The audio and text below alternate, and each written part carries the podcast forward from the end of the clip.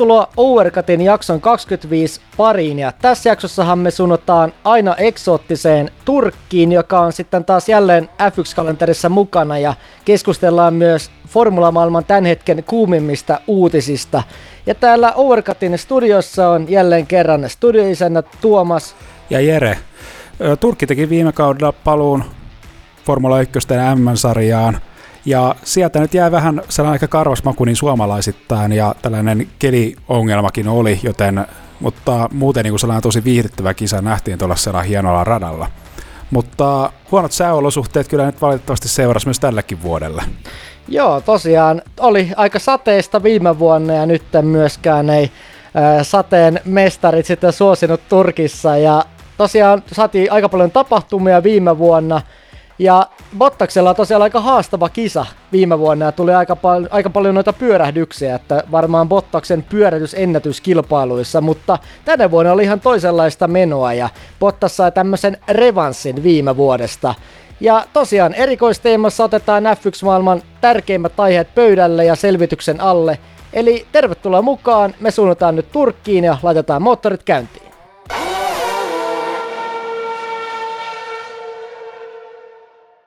Turkin GP palasi kalenterin viime kaudella 2011 kauden jälkeen ja radalla on tosiaan paljon tapahtumia nähty ja ehkä Vetteli ja Weber kolareineen tarjosi sen kaikkein muistettavimman kisan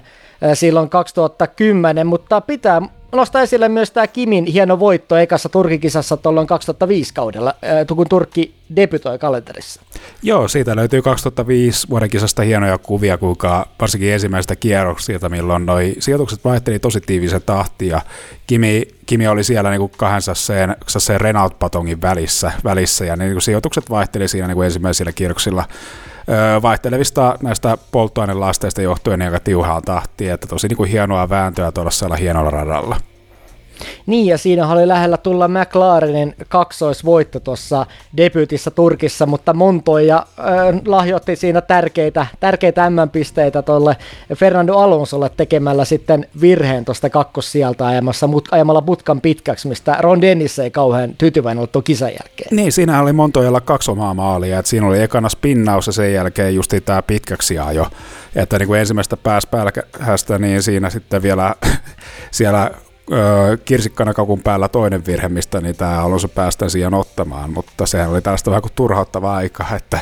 Kimillä oli Kimillä taistelua tuulimyllyjä vastaan ja tallikaveri ei kauheasti kyllä antanut, antanut tulitukea siihen taisteluun. Kyllä, ja kyllä lahjoitti paljon pisteitä Alonsolle, josta sitä Alonso sitten kiitti kauden lopussa. Mutta tosiaan Turkin GP ajettiin Istanbulin moottoriradalle ja tämä on yksi näistä Herman Tilken luonnoksista, jotka on jakanut paljon kuskienkin esimerkiksi Mika Salon mielipiteitä. Ja tätä rataa alettiin rakentaa 2003 vuonna ja Kimin johdolla tosiaan ajettiin ja myös voitettiin eka kertaa sitten 2005. Ja pituutta Turkin radalla on reilu 5,3 kilsaa ja mutkia löytyy 14 kappaletta. Ja radan pisin suora jolla muun muassa just Vettel ja Webber kolaroi, niin on jopa 720 metriä pitkä ja 21 metriä leveä. Kierrosennätys sitten löytyy yhä Montoijalta just kaudella 2005, vaikka kisa nyt ei ollutkaan mikään, mikään niin Montoijan ehkä väläyttävin aikaansaannos Formula 1, mutta kuitenkin sieltä on yhä kierros ennätys voimassa tuosta kisasta. Mutta eniten voittoja ehkä yllättää Felipe Massalla vuosilta 2006-2008, eli tämmöinen kolmen suora, niin onkohan tämä Jere Massan vahvin rata, millä Massa on ajanut? Kyllä mä sanoisin, että tämä oli tämä Massan ensimmäinen kisavoitto, ja jos nyt vähän tässä yhtymäkohtia tällaisessa massa toisen paravurirataan, kotirataan, äh, Interlakosiin, niin tähän on toi ensimmäinen mutkayhdistelmä on vähän tällainen saman, saman tyylinen, vaikka rata tässä Turkissa on kyllä selkeästi tällainen nopea temposempi. Mutta joo, Massahan oli aika lailla voittamaton tällä radalla aikoinaan Ferrarilla. Kyllä. Siirrytään sitten tuon aikajon pariin ja Radallahan oli kosteet ja viileät olosuhteet, eli rata ei päässyt kuivumaan ilmankosteuden vuoksi. Ja Verstappenilla ja Hamiltonillakin oli vähän hakemista noissa haastavissa olosuhteissa tuossa kilpailun sitten, tai aikajon sitten alkupuolella. Ja rata lähti vikolla kierroksella kuitenkin tämän ensimmäisen osion aikana kuivumaan, niin ehkä suurin yllätys nähtiin, kun Mick Schumacher toi Haasin eka kertaa sitten aikojen kakkososion siellä 14, niin tää oli kyllä Mikiltä kauden hieno suoritus. Oli, se oli kyllä on supervenyminen ja en olisi uskonut, että Haasella pystyisi noin hyvin suorittaa, että kun tuo tallikaveri siellä viimeisellä sijalla, niin kyllä ehdottomasti Haasilta, Haasilta ja erityisesti Mikiltä niin tosi hieno vedyminen. Kyllä, ja myös Russell sitten ekasta asioista läpi siellä 11 ja Ricardo joutui tippumaan hienoa viime kisojen jälkeen ja sitten po- joutui pois sitten leikeistä tässä ekassa osiossa. Mutta nopeimman ajan tauluun laittoi sitten kuitenkin tässä aikajojen viimeisessä osiossa Hamilton, mutta ei sitten ottanut paalua. Eli Hamiltonille tuli kisaan moottoriosien vaihto ja 10 ruudun rangaistus, samoin sitten kuin Sainzille, joka lähti ruudukon hänniltä. Ja Hamilton oli aikajojen selkeästi nopein, mutta paalupaikka statistiikka ei sitten mennyt Hamiltonille. Eli mulle tulee tästä vähän mieleen tämä Schumacherin paalu Monakossa 2012, joka ei mennyt historian kirjoihin virallisesti. Niin Mun mielestä tämä on vain kuskin suoritusta väheksyvä sääntöpykälä, että toisen sijaan ottaja, mikä on tietysti hienoa, että se meni Valtterille, mutta urheilullisesti mun mielestä se on väärin, että toisen sijaan ottaja aikeassa saa sen paalupaikan nimiinsä nimenomaan ottamalta mitään Valtterilta pois. Nimenomaan, että se, öö, siitähän kun vähän pähkäiltiin, että kenelle se kunnia tuosta paalupaikasta siirtyy, mutta ilmeisesti se siirtyy tuossa Valtterille, että mä en muista miten Monsassa toimittiin tuossa vastaavallaisessa tilanteessa, jossa Valtteria jo Paululle, mutta joutui lähteä jonon perältä. Mutta kyllä mä niin ihan allekirjoitan ton Hamiltonin ja Verstappenin ton mielipiteen, että kyllä se, joka niin kuin siinä se siis suoriutuu nopeiten, niin kyllä sille kuuluu se aika jo merkintä, aika jo voitto tai paalupaikkamerkintä siihen statistiikkaan. Kyllä, toi on vähän tuommoinen sääntövääryys tuolta F1 historiasta tai sääntökirjasta, joka kyllä pitäisi korjata, että mulla on jäänyt vähän tuosta esimerkiksi Schumacherin Mersu comebackin ainoasta paalusta Monakossa vähän edelleen jäänyt hampaankoloon siitä kolarista Bruno Sennan kanssa, joka sitten oli kuitenkin vähän 50-50 tilanne musta, jossa Bruno sitten vähän liikutti autoon vase, autoa vasemmalla ja oikealle sitten Schumacherin edessä ja Schumacher törmäsi päin, niin mm. kuitenkin sitten se paalupaikka sitten Sumilta otettiin pois tilastoista. Mutta nämä on näitä se, formula-maailman sääntöjä, että tossahan oli tota, vähän huvittava tilanne tuossa, kun Hamilton sai tämän palkinto renkaan, niin sitten lehdistilaisuudessa Bottashan halusi omakseen sitä tämän palkinto renkaa kisan jälkeen tai aikajan jälkeen ja sitten Hamilton myös sen sitten antoi Bottakselle. Mm, kyllä siinä oli vielä jokinlainen pieni, pieni viesti kirjoitettuna siinä Hamiltonin toimesta, että no, mä uskon, että Hamiltonilla on sen verran kyllä noita, noita pikkurenkaita, että ei, ei kyllä ei kyllä niin kuin ole niistä pulaa varmasti, että varmasti on niin kuin, mieluusti luovuttaa varmasti niitä eteenpäin, eteenpäin muille kanssa kuljettajille, niin säästyy tuota Sir Hamiltonin kartanostakin vähän tilaa sitten niille kisapokaaleille. Roskoilla on tarpeeksi, tarpeeksi leluja sitten siellä jo valmiina. Mutta tota, aika, jossa tosiaan sitten ykkösruudusta lähti kuitenkin lopulta Valtteri ja toisena Verstappen, sitten Leclerc,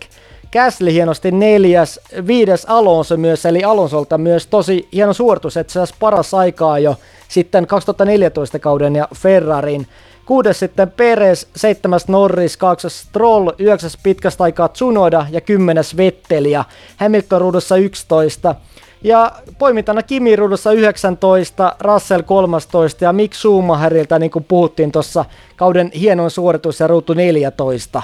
Mutta mennään tuohon kilpailun tapahtumiin ja kisanhan lähdettiin märistä olosuhteista sateiselta radalta ja Bottas otti hienon lähdön, Verstappen tuli siinä perässä ja kolmantena Leclerc. Sitten takana ykkösmutkaan tuli Alonso, Peres ja Gasly rinnakkain, mutta tila loppui siinä kesken. Peres tuli ulkopuolelta molempien ohi ja Gasly osui etusiivellään Alonsoon, joka sitten pyörätti ympäri. Ja Gaslylle tästä kolarista Alonson kanssa viiden sekunnin rangaistus, niin – Miten mieltä sä Jere oot, että oliko tämä puhdas kisatilanne vai tuliko tämä rangaistus ihan aiheesta? No kyllä mä, mä näkisin tuon ihan pelkkänä kisatilanteena, että siinä kumminkin Käsli joutui vähän jo miettimään sitä, että siellä etupuolelta tai tuota, mutkan etupuolelta siitä olisi tullut sisärataa pitkin peresi, joten käsin sä väite, että joutui vähän niin kuin voileivän keskelle, niin kyllä se mun mielestä tavallaan ihan niin kuin aiheellinen oli. oli ja kumminkin, no mun mielestä se oli niin kuin Alonsolta niin tosi huonoa tuuria, että syöksy justiin sillä hetkellä sinne niin kuin ulkokautta, kautta, kun käsillä meni vähän pitkäksi, että jos niin kuin täytyy synne ottaa, kyllä mä niin käsin siihen niin valitsen, mutta en mä niin kuin pidä tota millään tavalla niin kuin rangaistavana tekona, varsinkin kun samanlainen rangaistus tuli paljon tällaista höntyilevämästä tempustamista varmaan kohta selität. Niin, kyllä. Tosiaan Alonson kisan kannalta tosi sääli, mutta, mutta tota, onhan näitä nähty aikaisemminkin esimerkiksi siinä. Tulee mieleen toi, itse asiassa Alonso taisi olla kanssaosallisena tuossa Australian kisassa 2010, jolla sitä taisi mennä rinnakkain, en muista oliko Batton, mutta ainakin Alonso ja Schumacher, ja siinä tilasta ykkösmutkaa loppu kesken, ja Schumacher Alonso sitten spinnaali sadekisassa sitten ympäri siinä mutkassa, mutta tuli vähän yhtymäkohtainen mieleen tuo tilanne. Mutta joo, Alonsohan sitten oli kohta sitten taas jälleen mukana meiningeissä, kun Mick Schumacherin hieno kisaviikonloppu sai ikävän käänteen, käänteen sitten ympäri kirjaimellisesti, eli Alonso tuli sitten päin mutkassa, eli vähän tämmöinen epätoivinen syöksy rinnalle osui siinä sitten Mick Schumacherin, jota sitten pahoitteli jälkikäteen, ja Alonso sai sitten tästä puolestaan viisi sekuntia penaltia, eli tämä oli kyllä muista selkeästi tämä Alonson rike niin kuitenkin isompi ja tämmöinen tahallisempi osuma verrattuna sitten, verrattuna sitten tähän äh, Gaslin, Alonso ja Peresin väliseen tilanteeseen. Ehdottomasti. Nämähän olisi ollut tosi niin kuin, tähän oli kun Alonsolle pedattu tämä keli, että oli tuollainen epävarma, tai tuollainen sadekeli, sadekeli ja hyvät lähtöasetelmat, että tässä ei olisi ollut, ollut Alonsolla vaikka minkälaisiin suorituksiin mahdollisuudet, että se oli harmista, mitä siinä ensimmäisessä mutkassa tapahtui, mutta joo, kyllä, mä, niin kuin, no, kyllä siinä niin kuin selkeästi se fokus katosi ihan täydellisesti ja olihan toi niin kuin aika sellainen ö, alkosmainen virhe toi Schumacherin lanaaminen. Ja kierroksella kahdeksan sitten Hamilton oli, Hamilton oli parantanut asemiaan ja noussut ohi Tsunodasta, Vettelistä ja myös Okonista, mutta myös täytyy poimia toi Sainz, joka ohitteli loistavasti vikasta ruudusta tiensä ja oli samaan aikaan kierroksella kahdeksan jo siellä 12 ja parin kierroksen päästä pääsi myös Okonin ohi ja Vettelistäkin ja pieni renkaiden osuminen siinä toisinsa tuli radan mutkassa 13 Vettelin kanssa, mutta Sainz oli kyllä selkeästi sateella ihan liekeissä voisi sanoa. Joo, toi oitus Vettelistä se menee kyllä mun kirjoissa kategoriaan rumat ohitukset, mutta siitä sitä niin röyhkeitä nousua ja, ja niin hyvää autohallintaa vaikeissa olosuhteissa, että hienoa nousua kyllä, mutta tuosta tyylipisteitä ja saa multa tuosta Vettelin ohittamista, se oli mun mielestä täysin ruma niin kuin ohitus, vaikka niin kuin ei mitenkään rangaistava, mutta aivan törkeän ruma. Niin, sitten tulee vähän meille Andre Lottererin otte tulla Formula Eessä, että vähän mm. tuommoinen kyynärpäät edellä ohi, että aina että vähän Formula 1 ei ihan niin kestäviä ole. Mutta kierroksella 15 sitten Hamilton pääsi jo ohi Gaslin, Norriksen ja Strollin, eli oli jo sitten siellä, siellä viisi siellä Peresin kannassa. Ja sitten lähtikin tämmönen Hamiltonin takaa jo. Ja kierroksella 34 Hamilton otti Peresen kiinni ja pääsuoralla sitten Hamilton sai imuavun Peresistä ja näytti tosi helpolta ohitukselta ja tuli siinä Peresin rinnalle, mutta Peres kuitenkin mutkaan tultaessa jätti jarrutuksen myöhemmäksi ja pysyi Hamiltonin, Hamiltonin rinnalla. Radan vikoisiin mutkiin tultiin ihan kylkikyljessä ja Hamilton työnsi siinä Peresiä vähän tuonne varikkosuorankin puolelle – mutta Peres palasi radalle ja lähes tosiaan kylkikyljessä tultiin radan vikasta mutkasta pääsuoralle. Ja Hamilton, Hamilton oli ykkösmutkaan tultuessa jo Peresin edellä, mutta Peres siinä sisälinjalla jätti jarrutuksen niin myöhään kuin pystyi ja pysysten edellä Hamiltonista. Niitä oli Peresiltä tosi upeata ajamista mun mielestä ja ehkä Peresin ansiota myöskin, että Hamilton ei noussut mukaan voitotaisteluun Turkissa tänne puolustustaistelunsa myötä. Ehdottomasti se oli hyvää puolustamista ja tosi niin kuin fiksua ja jopa niin kuin maltillista auton sijoittelua noihin mutkiin. Ja Hamilton, Hamilton on kyllä pienen niin kuin röyhkeyttä noissa tilanteissa, että se niin kuin, äh, ei niin kuin vaikuta yhtään niin kuin yllättävältä, että Hamiltonilla on noita kolareita nyt tuossa niin muun muassa Verstappenin kanssa tullut, kun, tuolla, kun ottaa huomioon tuon ajattamisen tuonne lähestulkoon varikko suoraalle.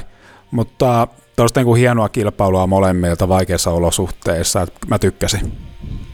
Kyllä, joo, että oli tämmöinen Peresiltä kanssa melkoinen tommonen äh, statuksen nosto nyt viime kisan jälkeen, kuitenkin jo seitsemänkertaista mestaria vastaan, joka sadekelissä, niin Verstappenin kanssa ehdottomasti paras kuski gridillä, niin tota, ei antanut yhtään periksi. Varmasti Christian Horner kanssa mielissään tuosta suorittamista, mitä on odotettukin tässä Peresiltä tämän kauden mittaan.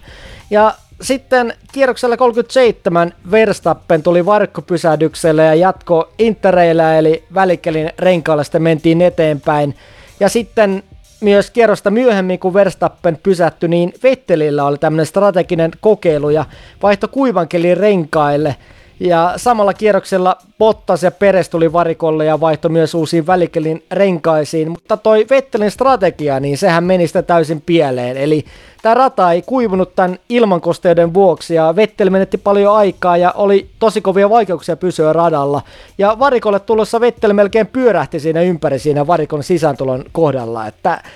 Tämä oli kyllä tähän tämmöinen kaikki tai ei mitään tyylinen kaikki peliin, kaikki peliin tuolla kasinolla tyylinen veto Vetteliltä. Niin, se oli kyllä aika surkuhupasta näköä, mitä, mitä se niin aiemmin oli sitten noilla tuolla kielillä, kun se ei renkaat ei ollut todellakaan valmiit. Tai rata ei ollut valmis renkailla, miten se nyt haluaa sitten muotoilla, mutta, mutta tosi kunnianhumina mä nostaa hattua tuolle, niin kuin, että oltiin pisteiden ulkopuolella, mutta haluttiin kokeilla edes jotain, niin se saa kyllä multa hatun noston, mutta niin, olihan toi,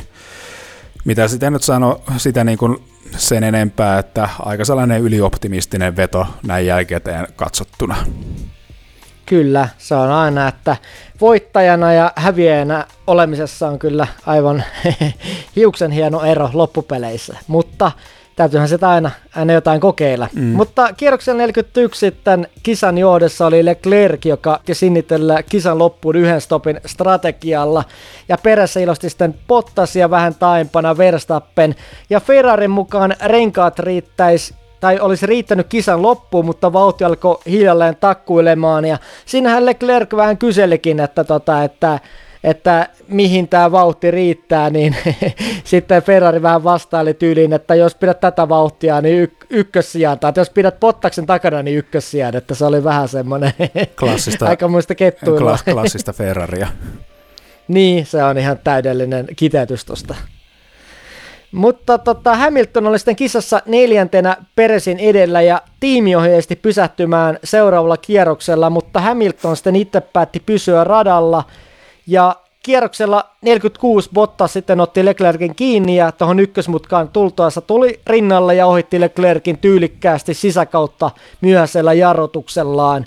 Sitten kierroksella 51, eli seitsemän kierrosta ennen maalia, Hamilton tuli stopille ja Leclerc ja Perez meni sinne Hamiltonin ohi. Myös Gasly oli lähellä mennä Hamiltonin edelle, mutta Hamilton sitten pääsi kuitenkin siellä viisi stopin jälkeen ja piti Gaslyn takana. Ja Hamilton tämän kisan jälkeen syytteli sitten tallia, että tallin strategia maksoi Hamiltonille tämän podiumin kisassa. Mutta olisiko Hamilton voinut pudota vielä enemmän sijoituksia pysymällä radalla? Eli Lewis on sanonut, että talli voittaa ja häviää yhdessä, mutta tällä kaudella on tullut kuitenkin enemmän Hamiltonilta kritiikkiä tallille kuin aiemmin, että sitten jos ei kaikki meekkä ihan niin kuin Strömsössä, niin ei Hamilton sitten ehkä niin paljon ylistä tallia tai varsinkaan faneja sitten kilpailun jälkeen, kuin sitten kun tulee se ylivoimainen voitto.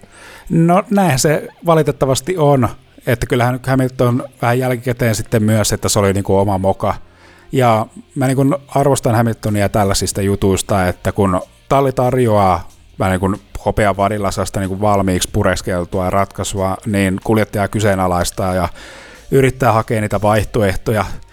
tehdä eri tavalla niitä asioita, mitä muut tekee. Että, että se on niin nykyformuloissa just saa niin kuin, erilainen eriävä taktiikka, niin se saattaa tuoda niin tällaisia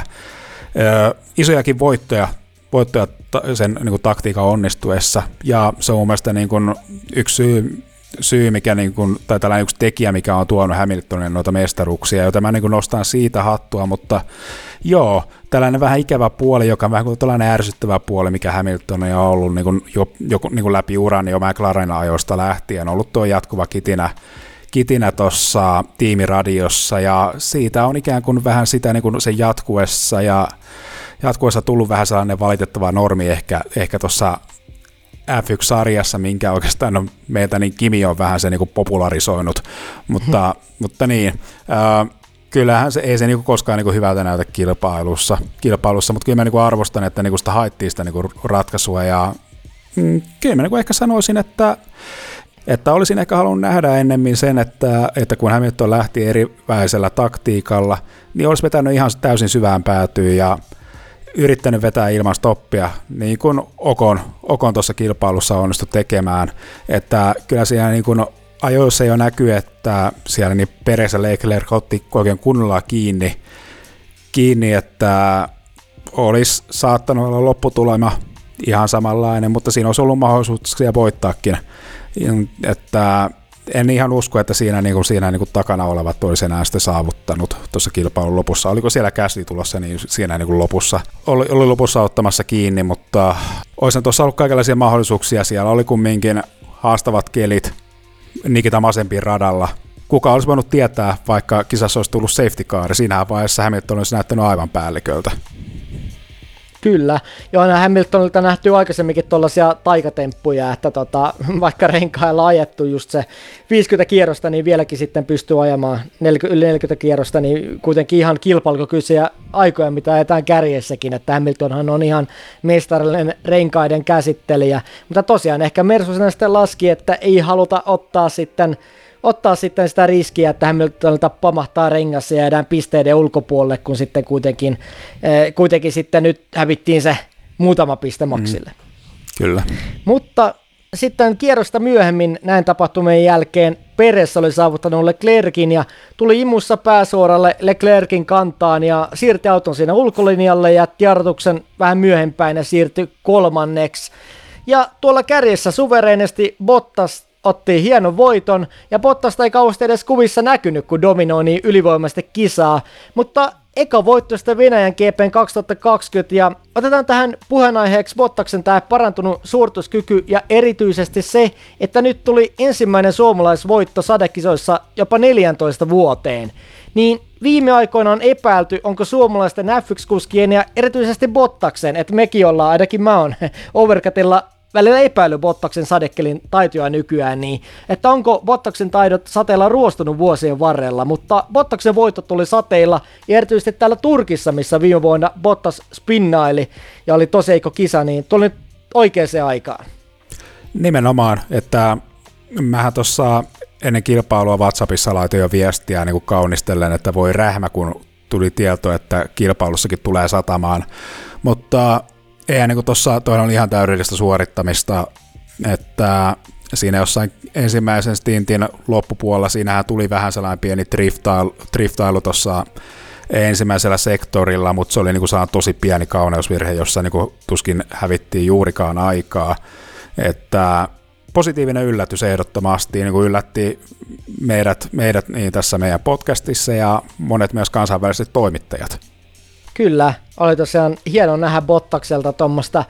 suorittamista, ja musta ehkä Bottaksen Formula 1-uran sadekelin jopa paras kilpailu, voi sanoa, ja tota, kyllä niin kuin selkeästi just niin kuin Bottas pääsi näyttämään, että kyllä niitä taitoja yhä on sadekelin kuljettajanakin, ja tosiaan sitten Kimin ensimmäinen suomalainen, joka on voittanut sadekelillä, mutta ollut meilläkin puhetta tästä, että Bottaksen suorittamistaso on parantunut ja vapautunut tämän Alfa Romeo pestin myötä, ja kun katsotaan näitä tuloksia Imolasta alkaen, niin Bottas on kerännyt kolmesta viime kisasta kaikista eniten pisteitä. Niin Alfa Romeolla taistellaan hyvässä tapauksessa ensi kaudella just pistesijoista, mutta tämä varmaan lupaa hyvää tämä tulevan tämä kolmen kauden soppari, jos tämä suorittamistaso on tätä tasoa, kun Bottas saa tämmöisen työrauhan. Niin, siis tuossa, no Sotsi oli vähän sellaista heikompaa suorittamista, mutta miettii kumminkin tässä niin kolmesta kilpailusta, öö, kahdessa kilpailussa Pottas on ollut kilpailun nopein kuljettaja, niin kyllä se niin kuin, kyllä mä halusin sanoa, että se niin kuin kielisi jotain, jotain tuosta niin Pottaksen siitä henkisestä tilasta tällä hetkellä, mutta mä halusin kyllä vielä katsoa tuon Austinin kilpailun, että jo, saa, siitä niin kuin mun mielestä neljästä kilpailusta voi jo vetää jonkinlaisen johtopäätöksen, koska Valterilla ei ole aina ollut niin se trendi kovinkaan tasainen, että milloin ne tasaisimmat vaiheet siinä uralla on ollut, niin olisiko ollut tuossa 2019 alku, alkukaudesta, että siinä järjestäen kisasta kisaan Pottas lähti sieltä niin paalulta tai kakkosruudusta ja oli siinä niin kuin jakone ykkös- ja kakkospaikan Hamiltonin kanssa, mutta siinä niin täytyy huomioida se, että auto oli silloin niin ylivoimainen muihin verrattuna. Mutta mä sanoisin, että mä haluan nähdä vielä Austinin kilpailu, mä odotan Valtteriita sieltä öö, pahvaa podium sijaa, jonka jälkeen mä pystyn niitäkin vahvistamaan tämän, tämän ja mä toivoisin, että Valtteri pystyisi tämän osoittamaan, että hän niin pistäisi tämän koko Valtterin mersuajan aivan uuteen valoon, että tallekin pientä sellaista ö, piikkiä, että ei, olisiko missään vaiheessa ollut paikallaan se useamman vuoden soppari tallissa, että tällä, tai kuljettajalla olisi ollut se ö, työrauha taattuna sitten olla kausilla. Kyllä, ja kuitenkin mietitään, että Bottas hän on viisi kautta kuitenkin Mersulla, eli lähes yhtä pitkään kuin Niko, eli miettii sitä, että viisi kautta, for, viisi kautta tuolla Mersulla joka kerta yhden vuoden soppari, niin olisi voinut ehkä luvata sitten parempaa toi useamman kauden mittainen jatkosopimus Bottoksen tämän suoritustason kannalta, mitä nyt ollaan nähty, mutta tosiaan mielenkiinnolla, mielenkiinnolla otetaan tota Austinin kisa ja sehän on ollut Bottakselle hyvä rata ja katsotaan sitä sitten. Mutta joka tapauksessa sitten voittoon Bottas, toisena Verstappen, sitten Peres, eli Peresiltä kanssa tosi vahva kisa, neljäs Leclerc, eli hyvä kisa sielläkin, viides sitten Hamilton, kuudentena Gasly, seitsemäs Norris, kahdeksas Sainz vikasta ruudusta, eli hieno nousu, yhdeksäs Stroll ja kymmenes Okon, tosiaan pysähtymättä kertaakaan, ja tämä taisi olla eka kerta sitten Mika Salonen vuoden 97, kun kuski ja ilman lainkaan varikostoppia kisan lähdöstä maaliasti. Joo, niin mäkin luin tuossa, että F1-sarja oli tämän poiminut. Että muistan, kun siitä, siitä joskus Maikkarin lähetyksessä sitä muisteltiin, että kuinka silloin suuttimet ja renkaat saahus, saahus kun, kun Mika saapui, saapui maaliin. Että joo, oko, niin, molemmathan niin saavutti sitä tuossa no, sitä etuakin, että Mika saavutti silloin oliko nelos vai viitossia Monakossa ja Okonillakin oli nyt tuloksena toi kymppisiä, että siinähän olisi ollut Alfoilla mahdollisuutta saavuttaa OK niin tuossa kilpailun loppupuolella, mutta mun mielestä niin Kimillä esimerkiksi oli paljon vauhtia, mutta jostain syystä niin tiimi ei saanut sitten päätöstä läpi, että oltaisiin tuota sijoituksia vaihettu. Että musta tuntuu, että Kimillä olisi saattanut olla kyllä chanssiä saada OK kiinni kilpailun lopussa. Niin, siinähän tosiaan sitten Jovinatsi oli 11 ja Kimi 12 maalissa ja Kimi ja Jovinatsi ohitteli vikalla kierroksella muun muassa Ricardo, mutta tota, Kimillä vauhti, niin kuin sanoit, niin sektorien perusteella olisi riittänyt mahdollisesti ottaa Okon kiinni. Ja siellä antoi tallimääräystä, että Jovinatsilta, että päästäisi Kimin edelleen, mutta Jovinatsi kieltäytyi sitten tästä tallimääräyksestä, että olisi päästänyt Kimin ohi, niin kertooko tämä siitä, että Alfa Romeon toinen kuskipaikka on jo päätetty, että Jovinatsi ei sitten yhtä mukavasti tilaa Kimille annakaan? No siis mä sanoisin, että kolme kautta on, on jo niin kuin aika tarpeeksi niin kuin antaa niitä näytteitä, että, että mä en usko, että Antonio pystyy tässä minkäänlaisesta pitkän tähtäimen kurssin vaihtoa siinä suorittamisessaan tekemään, joten sitä, että kun se talli ei josta kuskin sopimusta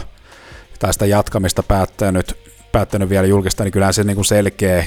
epäluottamuslause on kuljettajalle, ja se varmasti nyt aiheuttaa sitä eri puraa, ja,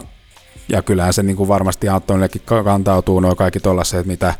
kaikkia kuljettajia sieltä nyt tällä hetkellä sinne talliin neuvottelee, että mä uskon, että, että Antonio varmaan on vielä noissa niin kuin, ö, spekulaatiossa mukana, mutta ei ole mun mielestä tällä hetkellä se ykköshevonen, joka on vahvimmin tuonne Valtterin tallikaveriksi tarjolla. Eiköhän se Kiinan Zulo näytä, niin kuin tuossa viimoksessa spekuloitiinkin, ehkä niin kuin parhaalta 30 miljoonaa tilillä, mutta sitten myös nämä Alfa Romeon ostopuheet on kiihtynyt, joista sitten puhutaan tuossa uutisosiossa, että siellä esimerkiksi tämä Jenkkikuski Hertta nyt tätä on nostanut päätään sitten mm. Alfa Romeon kuskiksi, mutta puhutaan siitä lisää tuossa jakson toisessa osiossa. Mutta siirrytään nyt meidän topit ja flopit listaan. Eli mulla on tosiaan ykkösen täällä toppilistalla Bottas, eli tämä oli Bottaksen kauden ehdottomasti paras suoritus ja yksi uran parhaista kisoista. Ja Bottaksen uran ehdottomasti paras sadekelin kisa, jonka mä oon nähnyt, ja tärkeä näytä siinä mielessä, että Bottas pystyy suorittamaan suverenisti tuolla kärkitaistossa sitten myös sadeolosuhteissa. Eli niin kuin tuossa puhuttiin, niin ei tarvittu mitään 2.0 tai 3.0 sopimuksia, vaan tämmöinen monen vuoden sopimus, että Bottas sitten palasi tänne kuvimpaa kärkeen. Näin se on. Mulla on kanssa Valtteri tuolla omalla toppilistalla. Uh, mä en nyt tiedä, tässä on nyt vähän tästä tulkinnanvaraisuutta näissä podiumeissa ja nopeissa kierroksissa, mutta oliko tämä Valtterin uran ensimmäinen Grand Slami?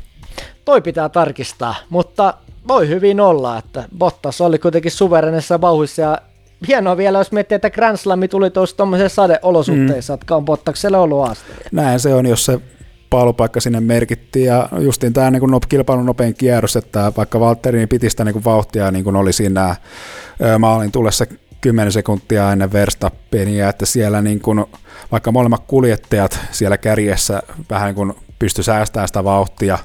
vauhtia loppuun, mutta Valtteri oli vielä, niin oli vielä vahvemmat kortit siinä lopussa, että oli pystynyt säästämään renkaatansa ja pystyi iskeen sitten aivan suvereenit kierrokset siihen loppuun, niin se jotenkin oli niin kuin tällainen kuin kruunaus, joka teki tästä vuotosta erityisen makiat. Kyllä. Mulla löytyy sitten toisena listalta topeissa Peres, eli tämä oli erinomaista jäl- jälkeen Peresinä Red Bullin kakkoskuskina ja sitä mitä Red Bull on tässä tarvinnut jo useamman kauden ajan. Ja tämä taistelu Hamiltonia vastaan niin oli Peresiltä musta kauden parasta suorittamista, eli jos tämmöisissä, sateisissa olosuhteissa pystyy lyömään seitsemänkertaisen mestarin, joka, jota monet pitää parhaana sadekkelin kuskina tuolla gridillä, niin se oli kyllä musta Peresin uran tämmönen yksi merkki paaluista. Kyllä, tämä oli mun mielestä,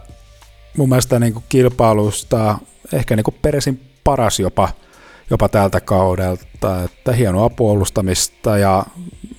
ja sitten vielä niin alleviivaa sitä sellaista niin kuin maltillisuutta, kuinka fiksusti toimi tuossa taistelussa Hamiltonia vastaan ja se on niin puhdasta, puhdasta taistelua, mutta erittäin tuosta niin fiksua ja maltillista. Kuljettajalta, jota mä niin olen kritisoinut sellaisesta ö, turhasta kuumapäisyydestä.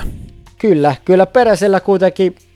tässä on niinku luottanut Peresiin, että ainakin itse, että tässä niinku kyllä tämä vielä positiiviseksi kääntyy. Että mä ainakin niinku tuossa on puhunut koko Overcutin tämän tuotantokauden ajan, että haluan katsoa vielä tuon ensi kauden, jossa Peresit on enemmän sisässä sitten tallissa ja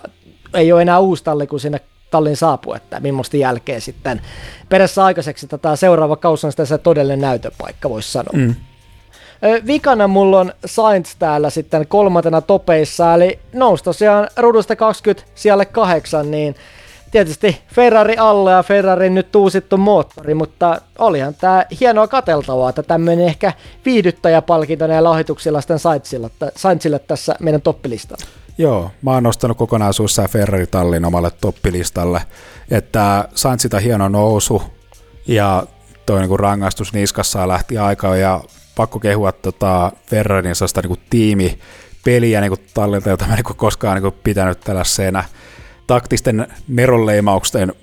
pelottoman pajana, vaan vähän enemmän senässä vähän kuin Pelle Kerhonakin ajoittain, mutta tuossa aika, jossa tosi hieno tällainen taktinen veto, että vaikka niin kuin Sainz tiesi jo niin kuin siihen aikaan lähettäessä, tulee lähteä sieltä gridin perältä, niin Sainz pistettiin aikaa ajoon, ja sitten niin tuon Leclerkin imuavun avulla sai sen verran hyvän kierroksen haalittua tuohon aikaan joon, joka oli se niin ratkaiseva, että toi Daniel Ricardo, eli siitä niin kilpailevasta tallista se pahin vastustaja, putosi tuosta aikajojen Q2, niin tämä oli mun mielestä Ferroilta aivan loistavaa tiimipeliä. Ja kilpailussa niin kuin hieno tulos, että siellä oli kumminkin Leclerc sitten, sitten vielä, Leclerc vielä otti tuon neljännen sijan, joka oli niin tuolla autolla se maksimisuoritus, mikä oli otettavissa, niin hieno viikonloppu kokonaisuudessaan. Ehdottomasti ja tärkeä tosiaan tuossa taistelussa, MM-taistelussa sitten McLarenia vastaan erityisesti toi ää, Ricardon tiputtaminen sitten tuossa aikojen ykkösosiossa. Mutta mennään tuohon meidän floppilistaan, niin tässä kun Aasin sieltä ne puhuttiin Ricardosta, niin kyllä mun on ikävä, ikävä kyllä nostettava Ricardo sinne. Eli aikeossa putoaminen okei okay, vähän huonolla tuurilla ekassa osiossa, mutta eipä tästä huonosta tuurista sitten kauheasti muistella sitten tässä kauden mittaan, katsotaan lopputuloksia. Niin kisassa myös oli vaisuus suorittamista ja tämä, että Alfa Romeotkin sitten meni, eikä Giovinazzi ja sitten Kimi Kimi, että tuli katsottua Kimin Inkaarista tätä kilpailua ja siinä tosiaan aika tyylikkäälläkin ohituksella tuossa radan viimeisellä osuudella meni ensin Jovinatse ja sitten Kimi siinä Ricardon rinnalle ja ohi, niin tota, kyllä musta tämä vähän huolestuttavaa, jos Alfa Romeot menee, okei okay, sateiset olosuhteet, mutta kuitenkin, niin jos molemmat Alfa Romeot pyyhältää McLarenista ohi, niin oli tämä Ricardolta nyt vähän tämmöinen palutaan heikompaa suorittamista. Joo, Ricardo näytti siinä tilanteessa, kun se että oranssilta kartiolta keskellä sikaania, kun siellä molemmat alfat, niin meti siinä niin kuin, ö, kahden mutkan sisällä, sisällä aussista ohi. Ja no niin, Rikkiksellä oli tosi paljon ongelmia tuossa kilpailussa renkaiden hallinnan kanssa, ja vaikka tuossa niin aika, jossa tuli sellainen ehkä vähän kuin epäonninen pudotus, mutta siellä kun kumminkin tallikaveri oli sitten taas aivan niin kuin, ö, omassa maisemassaan, joten ei tätä niin voi tuurikaan syks pistää, että kyllä mullakin toi Ricardo on tuolla floppilistalla valitettavasti. Ja tosi niin valitettavaa, että tämä Monsassa jo niin kuin aika niin kuin hyvältä näyttävä trendi, niin se nyt ei, ei nyt oikein otta, ota alkaakseen, että jotain täytyisi keksiä taas. Kyllä. Ja toisena mulla sitten löytyy Vetteli täältä. Tämä perustuu tähän, että tietysti oli hieno toi kokeilla, tai rohkea vetomusta, että sitä mä arvostan tuossa Vettelin päätöksessä, eli ottaa kuivankelin renkaat sitten, joka sitten kuitenkin vesitti tämän viimeistään tämän Vettelin viikonloppu, mutta suurin syy tässä, että koko viikonlopun Vettel oli Strollin jäljessä sitten tämän viikonlopun. Eli nyt kun Vettel on ollut vähän tämmöinen johtohahmo tässä viime kisoissa, nyt oli vähän tämmöinen paluu tämän Lancelotin,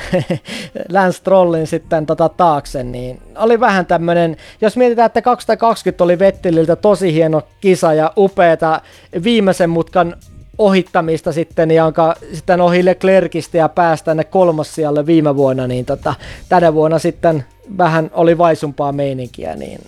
vähän harmi Vetteli kannalta. Näin se on. Mä en ole itse nostanut Vetteliä tuonne omalle floppilistalle, mutta kyllä tuo vähän huonolta näyttää, että siellä niin on tallikaverissa perässä, mutta jotenkin, jotenkin tällainen niin kuin ajankohta, Vettelille tällaiselle huonolle suoritukselle on jotenkin aika tyypillinen, sillä Vettel on mun mielestä vähän sellainen fiiliskuljettaja, vähän mitä niin kuin Kimi esimerkiksi on, että kun tietää, että jos tietää, että siellä niin kuin on hyvä auto alla, niistä suoritusta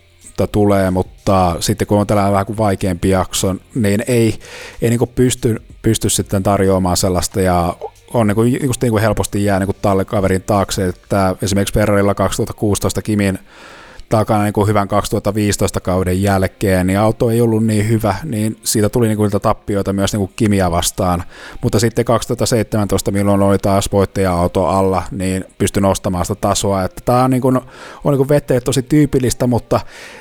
kyllä mä silti niin kuin vähän kritisoin, että kumminkin puhutaan Vettelistä, joka jotenkin odotetaan olevan se niin kuin johtava kuljettaja, että pitäisi tarjota, tarjota sitä suoritusta myös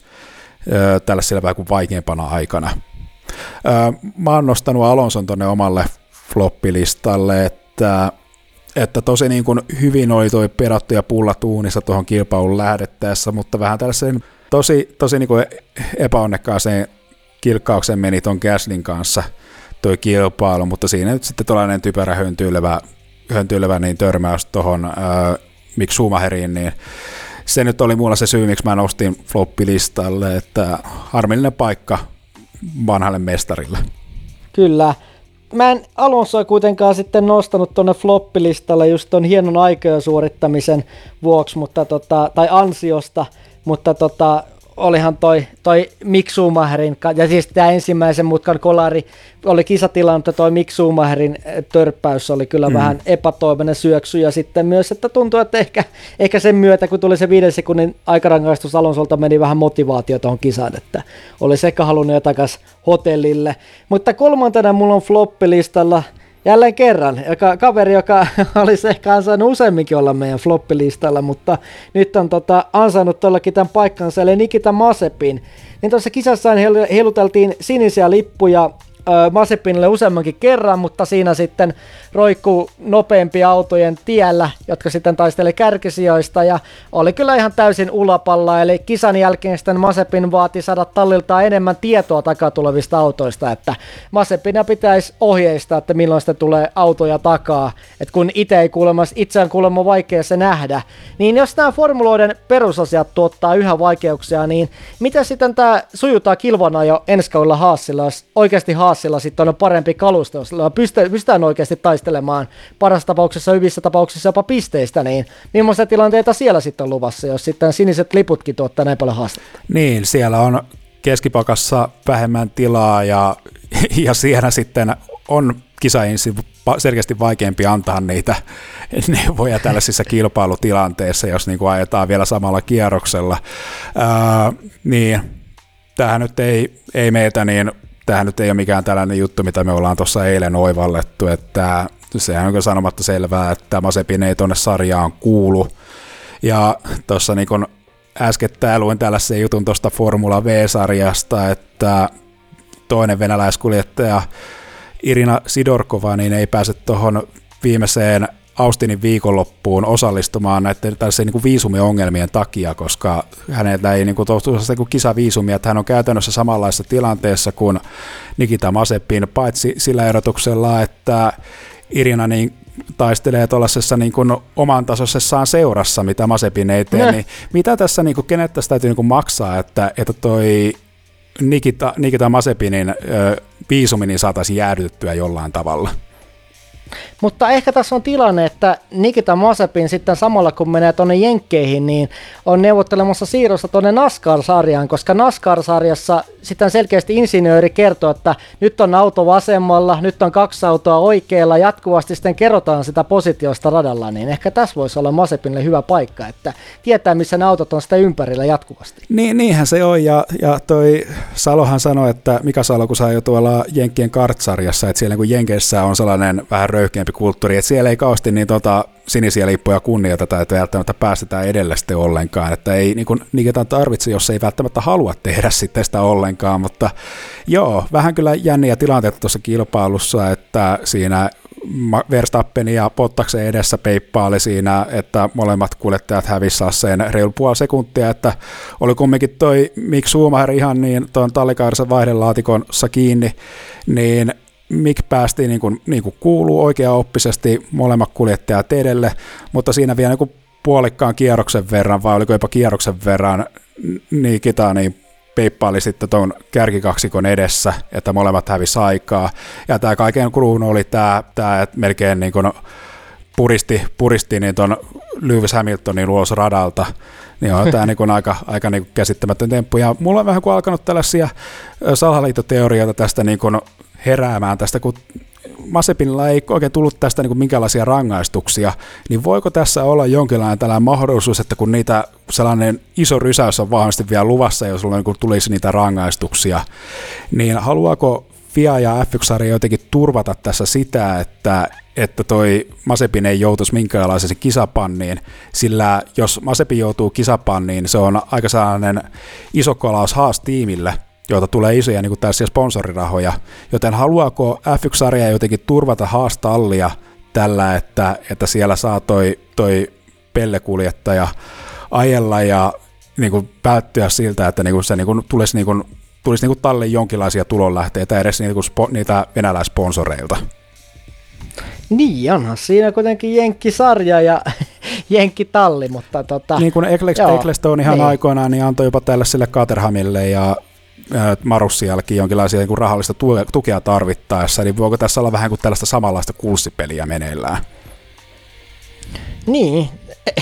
tämä on hankala kysymys ja ehkä meidän pitää nyt nämä Overcutin foliohatut sitten tuunata näihin seuraaviin kilpailuihin, mutta tota, joo, eihän, eihän tossa ikinä tiedä, että tota, millaisia kulissipelejä siellä on taustalla, mutta ehkä, ehkä nämä jää sitten aina ikuisiksi mysteereiksi. Näinhän se on. Mutta katsotaan vielä MM-tilannetta tämän Turkin kisan jälkeen ja kärjessä nyt on Max, eli Max siirtyi kärkiasemaan ja 262,5 pojoa kasassa, sitten perässä Hamilton kuuden pisteen päässä toisena, sitten kolmas Bottas, neljäntenä Norris, viidentenä Perez, sitten Sainz, Leclerc, Ricardo Gasly ja Alonso täydentää kymmenen kärjen. Ja Tallinnan MM-taistossa Mersu on johdossa 433,5 pojolla ja 36 pisteen päässä sitten Red Bull. Ja sitten tulee McLaren, Ferrari ja Alppinen täydentää viiden kärjen. Niin nyt on Turkin GP taputeltu ja analysoitu, niin siirretään keskustelemaan tämän hetken polttovimmista F1-uutisista.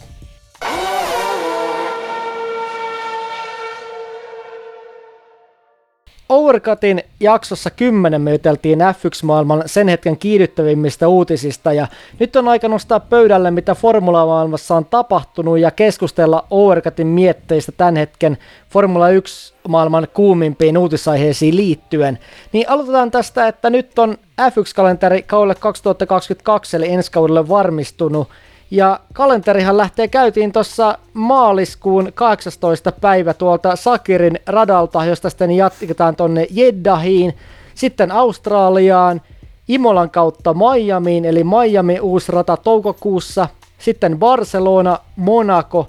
Baku ja myös Kanada Montreal palaa kalenteriin, jonka jälkeen Silverstoneen, Itävaltaan, Ranskan kautta Budapestiin, sitten Spahan, Chandvortiin, Montsaan, Sochiin ja nyt myös Singaporen ja Japaniin. Sitten USAhan, Meksikon, Brasiliaan ja Abu Dhabissa sitten kausi loppuu 20. marraskuuta. Niin aletaan tosiaan arabimaista kiertuen, niin tosiaan tuolla Bahrainista ja sitten Jeddahista, niin millaisia ajatuksia Eero tästä?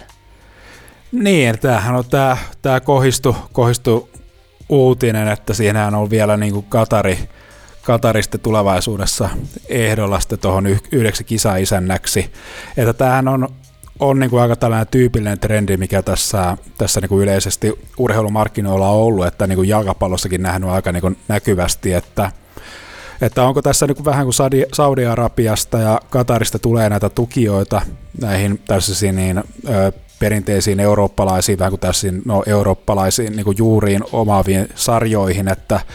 tässä olisi jonkinlainen tämä niin lähi kusemiskilpailu jopa niin kuin kyseessä, että, että nämä maat yrittää vaikuttaa poliittiseen tilanteeseensa niin kuin kaikilla rintamilla, ja tässä niin kuin puhutaan jopa tällaista niin kuin diplomaattisesta ö, ikään kuin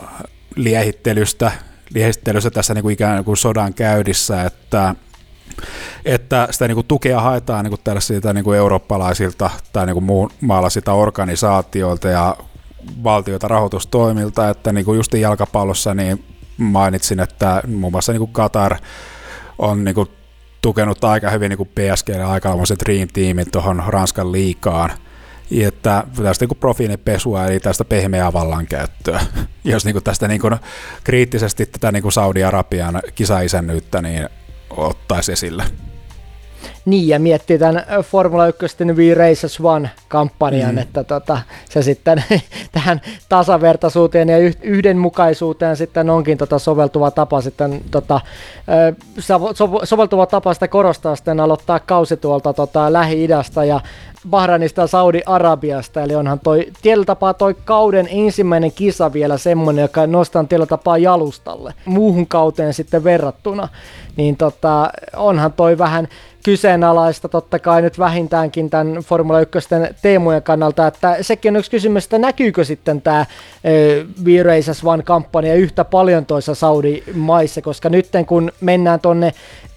mennään just tonne esimerkiksi Katariin ja mennään Saudi-Arabiaan, niin Saudi-Arabian kisastahan on nyt tullut myös tämmöiset ohjeet, että miten sitten näiden Formula 1-kuskien tai ylipäätään tallien pitää pukeutua, eli pitää olla pitkähihaset ja pitkälahkeiset paidat ja naisilla vielä enemmän päällä, niin tota, en tiedä miten tämä toteutuu esimerkiksi suomalaisen Formula 1-turistin kanssa, jolla sitten lähtökohtaisesti on aina ne sortsit ja olut kädessä. Niin, ja, vähän kädestä. Niin, ja mä mietin, että tästä niin kuin Euroopan kannalta, että kuinka moni Euroopasta niin haluaa tuonne lähteä, lähteä tuota kisaa paikan päälle katsomaan, että, että tämähän niin käytännössä, niin kuin mikä tuossa niin välittyy TVstä, TVstä, niin sehän on vähän tällainen niin suodatettu sitten, sitten niin kuva siitä, mikä tulee siitä, siitä valtiosta niin kuin ihan tällaiselle tavalliselle katsojalle, että mä niin kuin ne jotenkin pidän niin tota Saudi-Arabia sellaisena ykköslomakohteena, jos mun täytyisi tuosta tosta kalenterikatrasta niin valita joku maa, niin siellä ehkä Saudit olisi ehkä, niin kuin, ehkä niin kuin ton, no ehkä ton niin Brasilian niin kuin rikollisuuden kanssa ehkä niin kuin ne viimeiset vaihtoehdot, mitkä niin kuin noista valitsisin. Mutta joo. Mutta... Brasiliassa ei varmaan sen tällainen ohjuksia taivaalla. Että niin. Jos joku haluaa kuulla tästä lisää, niin voi meidän Formula E Saudi-Arabian kilpailuksesta kuunnella lisää näistä mielenkiintoisista rakettien lentämisestä tuolla taivaalla. Niin, aivan, aivan nimenomaan tämä justiin tämä tulehtunut konfliktitilanne, ja tämä vähän niin kuin justiin tätä, nostan tässä esiin sitä niin kuin ekologisuutta, että kun tätä Aramco on tukenut tätä kisaisännyyttä, joka niin kuin on yksi tällainen, niin kuin, yksi tällainen niin kuin organisaatiosta ehkä suurin tällainen ilmaston saastuttaja, niin se myös niin kuin, vähän kuin kusee sitten näiden lausuntojen perään tästä niin ympäristön, ympäristöön panostamisesta ja tällaisiin niin kuin tavoitteisiin, mihin F1-sarja niin on sitoutunut, niin eihän nämä niin kuin yhtään niin kuin tue, tue näitä asioita. Ja ää, nimenomaan tämä niin kilpailun, se kisapaikan rakentaminen, siellä on joku, joku tällainen vapaa läntti, läntti niin maata valittu, missä se, niin kuin se kisa järjestetään, ja koska niin molemmat maat on käytännössä kauppasaarrossa, niin se kaikki logistiikka kuuluu sitten niin sillä saastuttavimmalla tavalla, eli ilma- ja meriteitse, ja Ah, no toivotaan, että siellä niin ne ei näe sitten nämä tämä logistiikat sitten joudu, joudu alttiiksi, alttiiksi sitten jollekin tällaisille ohjusiskuille tai muulle tällaiselle. Mutta äh,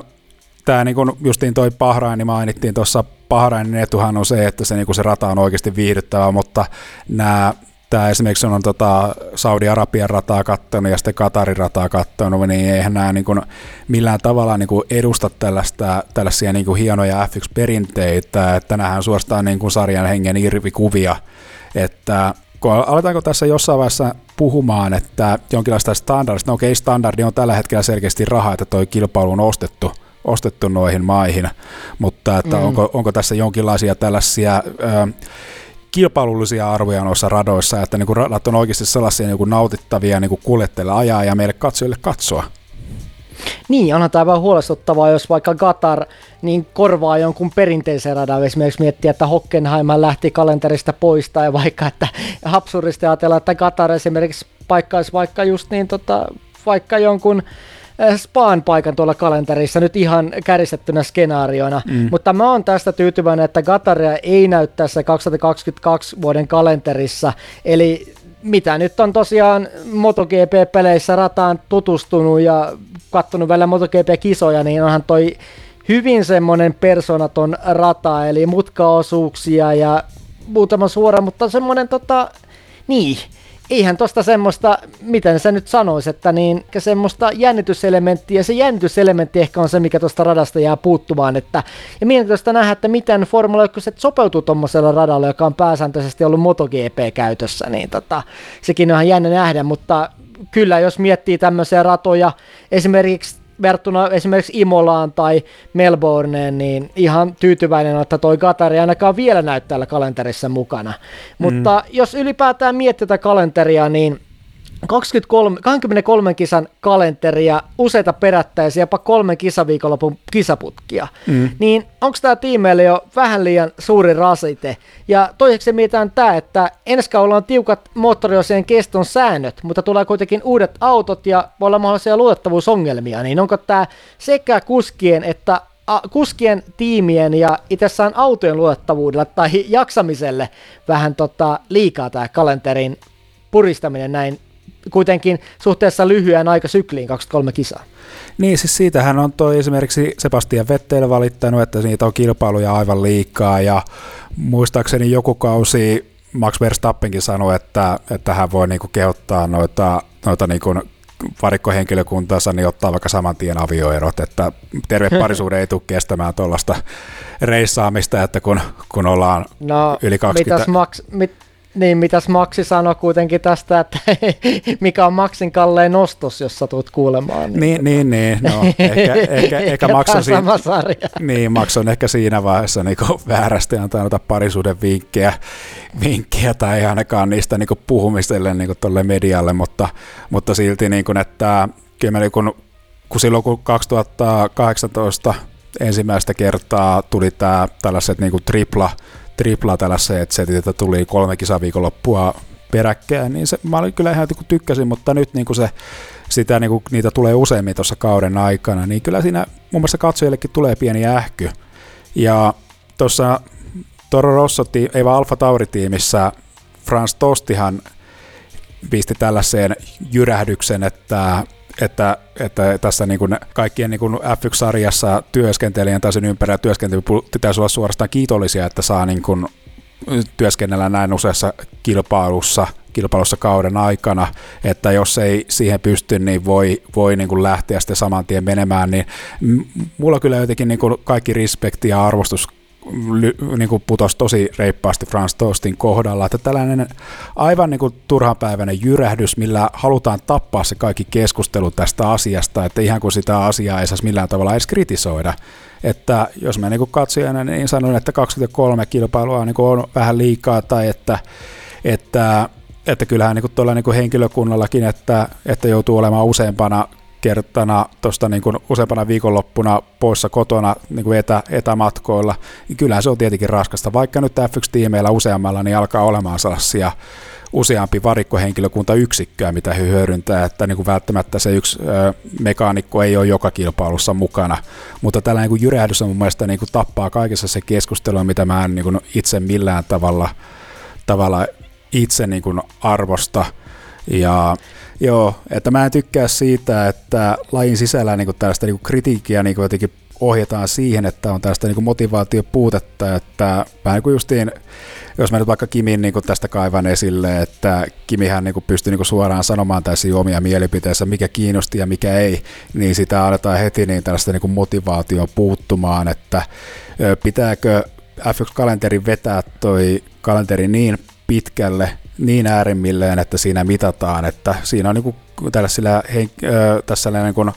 laissa toimillaan tällainen niin pohdinta, että kuinka paljon se rakkaus siinä riittää sitten, kun siinä on se niin kuin sellainen intohimo-laji selkeästi,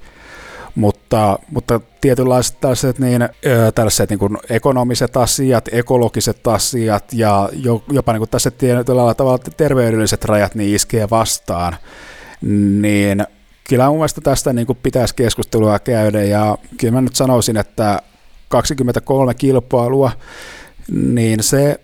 se on kyllä jo vähän niin kuin siirrän rajoilla, että, että onko se liikaa, varsinkin kun nyt puhutaan jostain esimerkiksi Turkin GPstä, mihin ei niin kuin, niin kuin välttämättä tällaisina vuoden aikoina saada sellaisia F1-autoille sopivia kelejä edes taattua.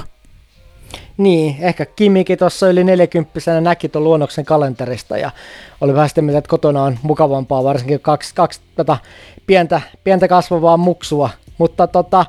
sitten tämä on myös mielenkiintoinen, tämä, että miettii tota autojen luotettavuusongelmia. Kuitenkin uudet autot tulee usein nähty sitten paljon teknisiä ongelmia, taas kun tulee tämmöinen generaation vaihdos, niin 23 kisaa ja kuitenkin komponentti, moottorikomponentti, rangaistukset on aika tiukilla näissä osien vaihdossa, niin tämä jopa tämä mestaruus voi ratketa jopa entistä enemmän luotettavuuteen tuossa ensi kautena. Niin se vähän on. on no se nyt tuossa kompensoi, että kun noita kilpailuja on niin pirun monta, että siinä se yksi keskeytys ei ehkä, ehkä niin paljon merkitse, mutta nyt katsoo esimerkiksi tätä, no niin, niin, mutta niin, no esimerkiksi se ja sitten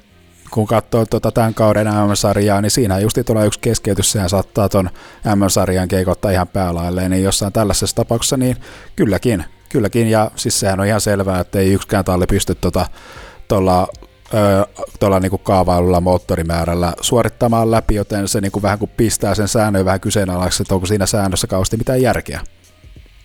Kyllä. Tosiaan sitten kalenterista vielä, että uutena rata, ratana tosiaan on Miami sitten täällä kalenterissa ja sehän me kuitenkin tuossa viime Overcutin uutiskatsauksessa tässä ensimmäisessä osiossa meidän tuotantokaudessa tästä radasta aika paljon juteltiin, mutta tosiaan Imola palaa, sitten samoin Australia, Kanada, Singapore ja Japani noista kaukomaan kisoista, mutta mitä Jere luulet, että pystytäänkö kaikkialla ajamaan vai saadaanko sitten taas lisää yllätysratoja tuonne kalenteriin tämän koronatilanteen vuoksi, että varmaan nyt on mietty siellä myös tämmöiset plan B-vaihtoehdot tuonne kalenteriin tästä parista viime kaudesta tai näistä kuluneista kausista sitten oppineena.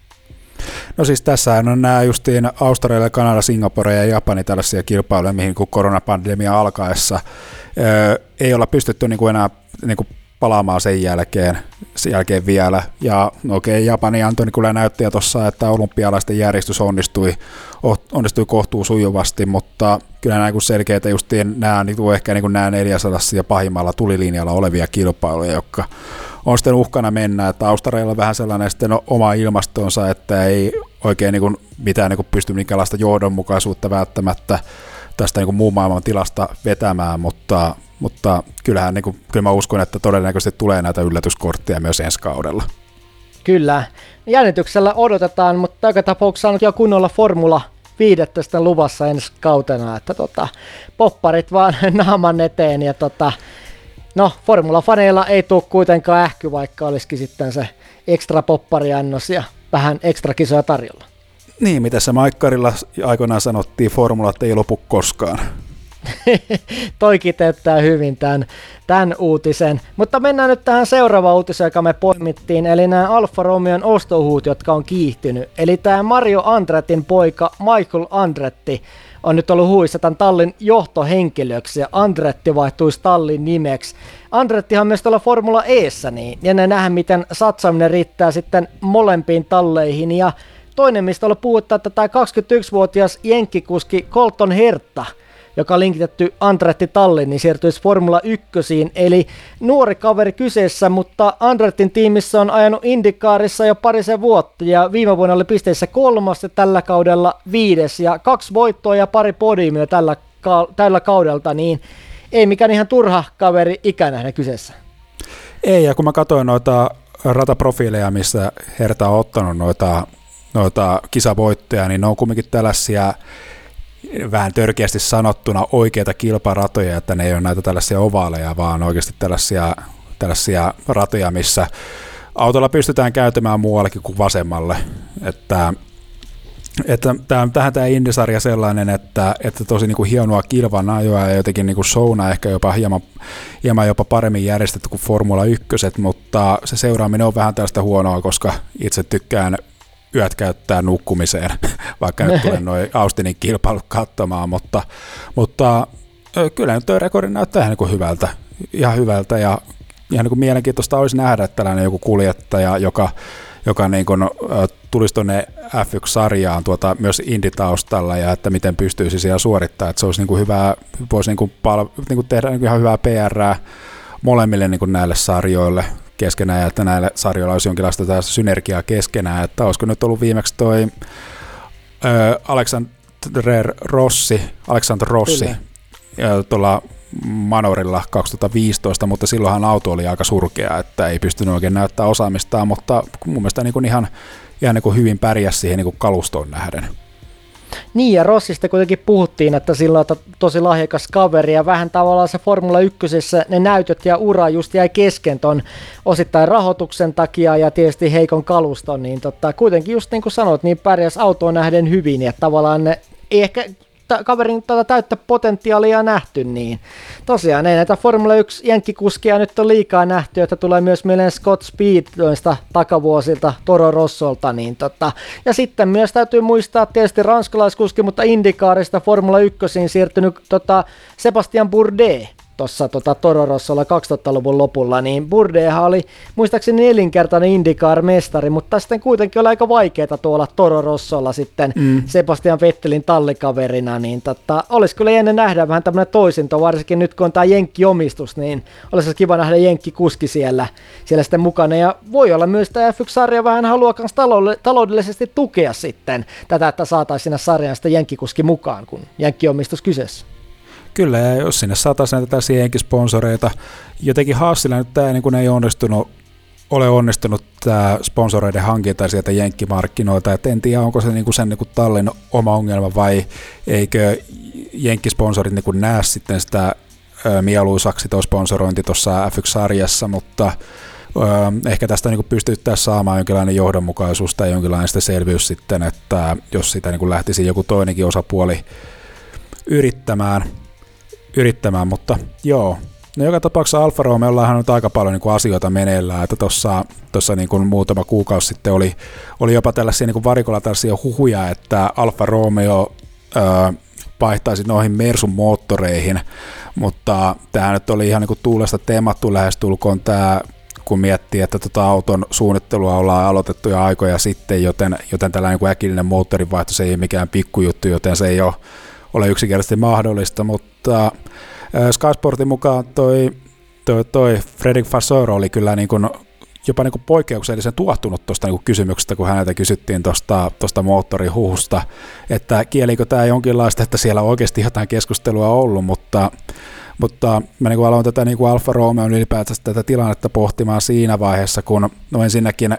ensinnäkin tämä Pottaksen, Pottaksen siirto Alfa Romeolle Williamsin sijaan ja sitten tämä, että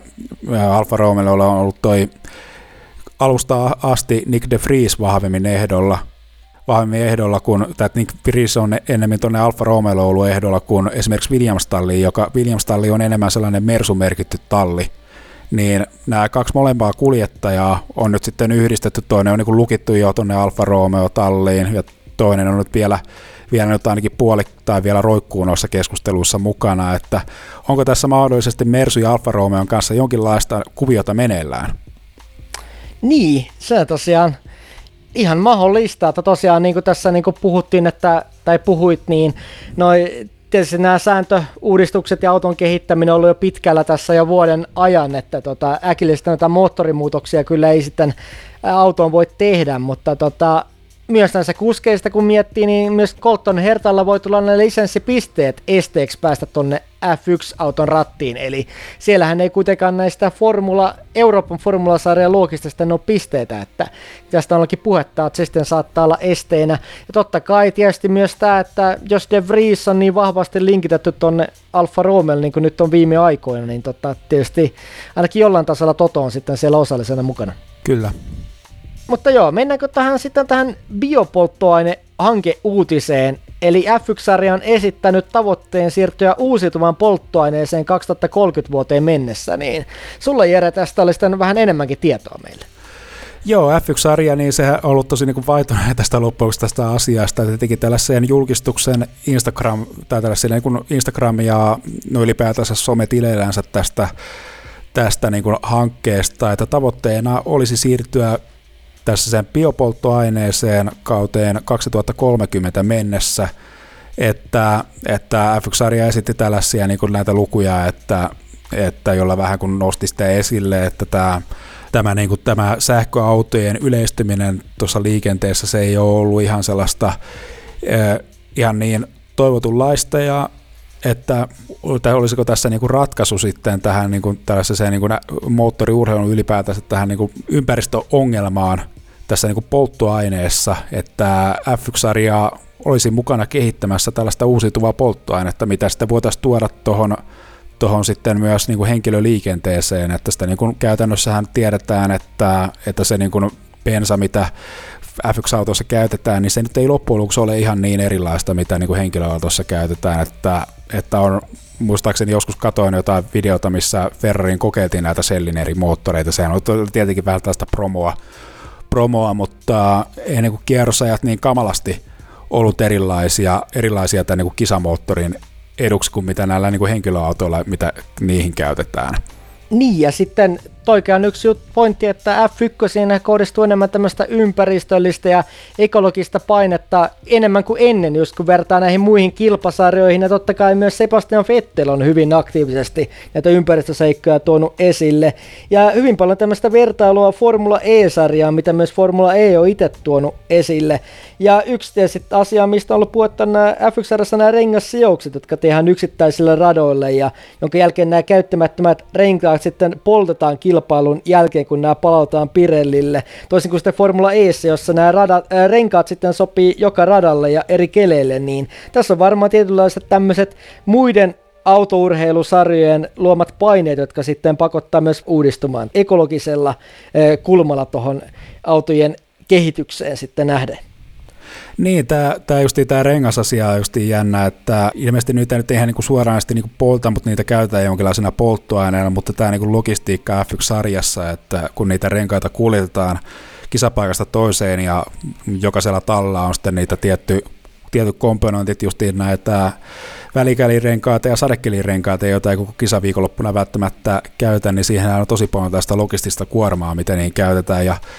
tällaisen jutun luin, että, että se niin kuin vaikka sitä rengasta ei käytettäisi koko kisaviikonloppuna, niin se itse rengas joudutaan siitä vanteesta irrottaa logistisesta syistä, jonka johdosta se itse rengas menee niin sitten hajalle, että sitä ei voida enää käyttää uudestaan, joten niin kuin sellaisia käyttämättömiäkin renkaita joudutaan, joudutaan sitten viemään tähän niin kuin polttoaineeseen, ja kun sitä niin kuin vähän kuin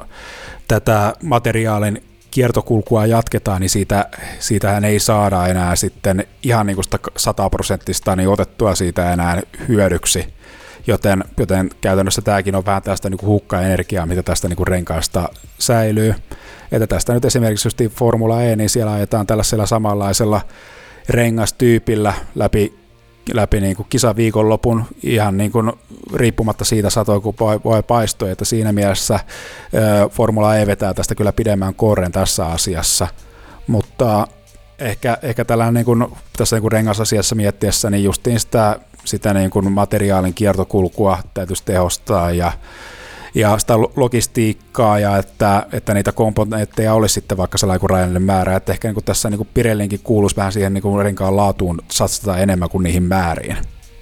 Mm. Tuohon sitten vielä, vielä tosiaan tarkennuksena, niin kun noita Pirellin renkaita poltetaan, niin ne tosiaan poltetaan tämmöisissä korkeissa lämpötiloissa, josta sitten tullutta materiaalia, niin käytetään tämmöisten tien, tien pintojen sitten tämänlaan luomiseen tai kehittämiseen, niin tota, tietyllä tapaa tässä on kuitenkin tässä tavallaan ei ehkä täysin kuitenkaan Pirelli saa roiston asemaa tässä tarinassa. Joo, musta tuntuu, että toi renkaan kumini soveltuisi just sellaisena pienellä jatkokäsittelynä just sillä sulattamisella sidottuna tuohon kiviainekseen, niin musta tuntuu, että tuosta niinku saisi sellaista niinku asfalttia kehitettyä, että tuollainen rengaskumini se voisi vähän niinku palvella tällaista niinku pitumin asemaa, asemaa tuossa kadun pinnoissa, mitä niinku, mikä on tällaisia niinku justiin öljypohjaisia, niinku öljypohjaista ainetta, joten, joten ihan niinku järkevä tuollainen käyttökohde, kun kumminkin infraa rakennetaan, rakennetaan tässä ja, tai niin kun rakennetaan, niin sitä, siitä, sille kyllä löytyy kysyntää. Mutta joo, mä tuosta palaan noihin polttoaineisiin taas, että tuossa että F1-sarja ei ole kauheasti niin kuin esittänyt tuossa minkäänlaista, minkäänlaista niin kuin käytännön taktiikkaa siinä biopolttoaineen tuotossa, niin mä aloin vähän selvittelemään sitä, että miten se niinku käytännössä, niinku, mitä tässä niinku käytännössä niinku tämä tarkoittaa, että miten, mitä se niinku vaatii se biopolttoaineen kehittäminen, niin mä kävin Nesteen, Nesteen sivulla, missä, missä esitellään tätä heidän tällaista biopolttoainettaansa, mistä niinku, joka on aika tällainen, ilmeisesti aika tällainen yleinen, yleinen tällainen toimintatapa tuon biopolttoaineen toteuttamisessa, että käytetään siis tällaisia, tällaista niin esteröintitekniikkaa, ja meidän kuulijat kuulijalle, mikä niin kuin tarkoittaa esteröinti, niin se esteröinti, että siinä on ilmeisesti jonkinlainen katalyyttiaine, millä tavalla jostain ainesosasta saadaan irrotettua sitten niitä tarvittavia ainesosia, että, että tässä niin kuin raaka-aineena biodieselin tuotossa, niin siinä voidaan käyttää kasvi- tai eläinrasvoja ja jopa jonkinlaisia tärkkelyksiä, joilla sitten tuolla metanolilla saadaan, etanolilla ja metanolilla saadaan tällä niin kuin katalyyttinä käyttämällä saadaan sitten irrotettua niitä haluttuja polttoaineita, mistä saataisiin sitten kehitettyä sitä biopolttoainetta tällaisen niin kuin ihan perinteisen bensan kanssa, mutta tässä on niin kuin selkeästi, selkeästi niin kuin etuja tuossa kasvihuonepäästöjen vähentämisessä, että jopa 50-9 prosenttia prosentin niin kuin hyöty tuohon niin kuin perinteiseen fossiiliseen dieselpolttoaineeseen verrattuna, mikä niin kuin kuulostaa niin tässä erittäin mielenkiintoiselta, kiintoiselta, mutta mä mietin tätä aikataulua tässä, tässä hankkeessa, että tämä tavoite on vasta 2030, kun esimerkiksi ensi kaudella VRCssä rallissa niin käytetään jo jonkinlaista tällaista E10-polttoainetta, jossa on 10 prosenttia etanolia ja 9 prosenttia fossiilista polttoainetta, joten siellä se, vaikka niin kuin tosi niin kuin varovaisin askelin aloitettu tämä jo siirtyminen tähän uusiutuvaan polttoaineeseen, mutta onko tämä liian varovainen aikataulu F1-sarjalta tässä niin kuin polttoaineeseen säil- siirtymisessä? Niin, kuitenkin tuossa niin kun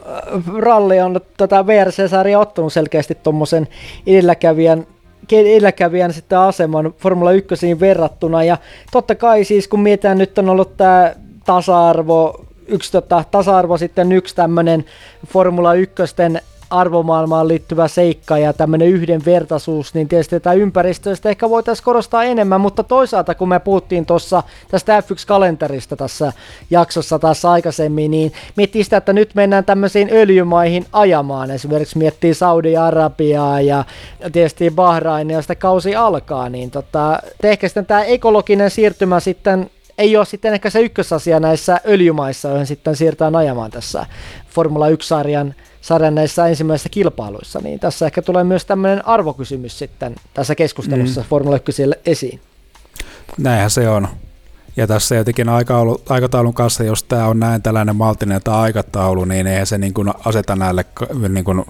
bensatoimittajalle minkäänlaista tästä niin kuin painetta innovoida näitä ratkaisuja. Että voiko tässä olla, että tässä niin kuin jonkinlaiset tällaiset niin kuin toimijat, jotka niin kuin löytää sen ratkaisun, niin he ikään kuin ei pääse tätä, tätä niin kuin innovaation hedelmää sitten korjaamaan. Että jos 2030